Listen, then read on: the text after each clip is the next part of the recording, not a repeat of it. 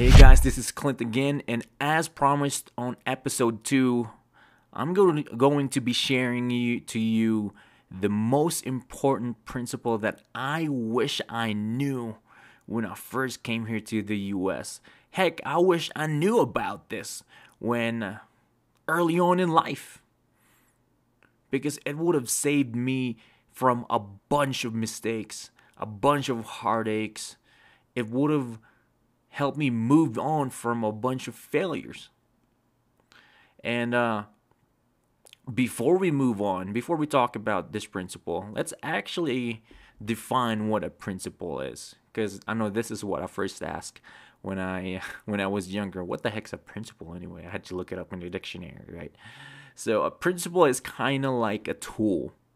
So if you're in the kitchen and you're trying to cut, let's say, a piece of meat, and uh, the tool that you're gonna, gonna use is what?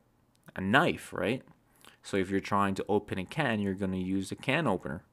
Or you can use a knife too. I've done it before.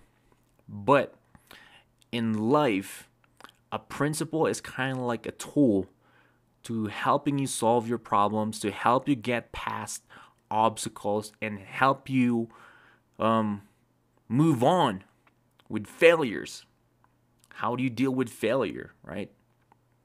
So this is this principle that I'm going to be sharing is actually good for when you fail. It prevents you from making mistakes. It prevents you from making excuses. Because when you make mistakes, I mean, when you make excuses, man, it puts you in this mindset where you can't fix your your situation, and that's the worst thing that can happen to you.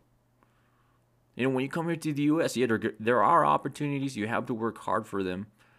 But you're going to be, be making mistakes. But when you blame society, when you blame the president, the government, your mom, your dad, you blame external circumstance. I mean, you blame external forces for your mistakes, for your failures, man, you are going to stay in that hole and never get back up because you can never see.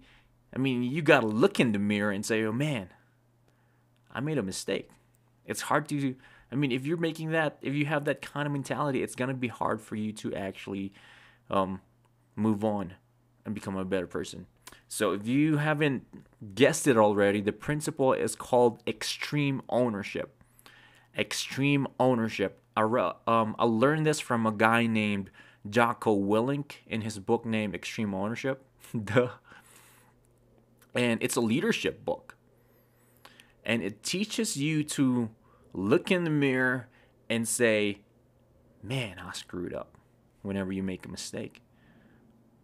But it also it also it also soberly makes you fix your own mistakes and to me, that's actually super powerful because when you are blaming other people or blaming external forces, it's like saying, oh, that's not my fault, so I don't have to deal with it.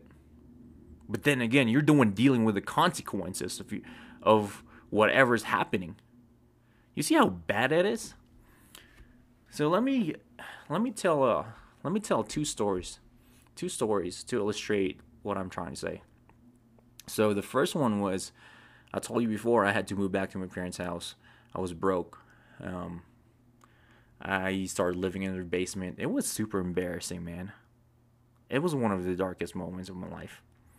And I went to the grocery store to buy something, and uh, I think I pulled a I cashed out forty dollars I think from a debit card on the machine, and as I went and as I was driving home, I realized, holy crap, I forgot to pick up the money from the machine.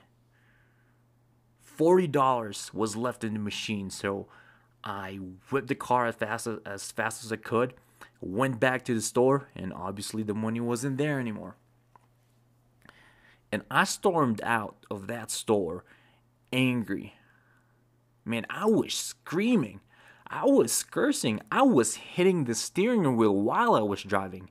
And here was ba- here's what's bad about this. I was in a 25 mile lane, I mean, road, and I was going 40. I was so mad, I lost all my cool. And I started blaming the cashier, and I told myself, man, if that cashier only did her job and paid attention to the money that was left, I wouldn't have lost that money. And then I started blaming the uh, the people who took it, and I told myself, man, those people are so bad, they're so selfish. They should have turned in the money, looked at the camera of the store, they would have given back, they would have given me that money. And then I started blaming God and I started blaming the universe. Like, why is everything so unfair? That was what was going on through my head the whole time I was going home. And you know what was bad about it? I never really real, realized that it was all my fault. That I was to blame for leaving the money there, for not paying attention, know, sure, I was stressed out. I wasn't sleeping enough, but it was my fault for not getting enough rest. For staying out too late. And then that was the consequence of me leaving the money in there, accidentally leaving the money and losing it. So when I read the book, that was one of the first things that really came to mind. And I thought to myself, man, I feel bad for blaming the cashier and the people and God and universe when it was all my fault. So I told myself, okay, I'm never going to make bad mistake ever again. So that kept me from making mistakes. And that kept me from um, making excuses. And you know what's powerful about it? It helped me, this one principle alone helped me from going from being broke to being able to move from Virginia to Colorado to become a digital strategist for a company that has multiple companies under it. And I can attribute every successes that I have to this one principle. And the second story that I'm going to tell you is this. This is to illustrate how bad it is as a leader.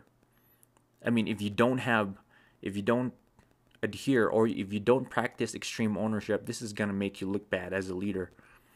So I was working for a company one time and this leader that I had, this boss that I had was really good at making excuses. At first when I fir- when I first started working for this person, I thought, "Oh, okay. I can work with this person." I thought she's okay. And then three, four months into it, this person kept making excuses and kept blaming other people. As one of her employees, I actually lost all respect for that person. This is what I'm trying to say. You're going to be a leader at to some capacity. Or you're probably in a leadership position now and making excuses will make you lose respect from your from people who are serving under you. You're probably going to be a mom or you're probably a mom right now. You're probably going to be a dad. You're probably or you're probably a dad right now. When you're making excuses, you're blaming other people. I mean, it makes you look it makes you look bad. It really does. And you want to be a leader that people can look up to especially when you're trying to climb the ladder of success here in the US. That's just the reality of it. And me being an excuse maker, it's just bad in general. It's just bad practice for being a good person. So that's extreme ownership. You have to own your mistakes. You have to own your failures. And on top of that, you also have to own the mistakes and failures of the people under you. But trust me, this will make you better as a person. I mean, it did for me. I mean, I can really attribute successes that I had to extreme ownership. Now, here's what's beautiful about this about this um, principle. It also tells you to own your successes to own your accomplishments. So, let's say you learn English and it used to be the you used to struggle with it. Man, be proud of yourself. English is one of the hardest languages to learn in the world. And for you to be able to learn it is quite an accomplishment. So it doesn't matter how big or how small your accomplishments are, own it, celebrate, be proud of yourself, and practice that. Be humble as well. Don't be like, don't be all cocky when you accomplish something, but recognize that, you know, whenever, recognize within yourself that whenever you, you, um, whenever you accomplish something, you have to own it as well and this is what's beautiful about it so that you can keep chasing um, excellence if you will or you can keep uh, accomplishing your goals. So if you have any questions or if you have any experiences or you, if you have default excuses share it on the facebook group so that everyone else in the community can learn from you. So i'm going to be posting this posting this in the Immigrant Survival Guide or Immigrant Survival Community Group. I don't even remember, but you'll find it on Facebook. Just type one of those words, and then um, yeah, I'm gonna t- put this in a group and enter your experiences or your excuses that you usually make on the comment section so that people will be aware of it in case they have the same excuses. So, anyway, I'm going to be on the next episode. I'm going to be talking about one of the biggest mistakes that you can make as an immigrant here in the U.S. I made this mistake. Um, I wish I never did, and my life would have been a lot better if I did if I didn't make this mistake. But yeah, I'm going to be sharing this on the next episode. I'll talk to you next time.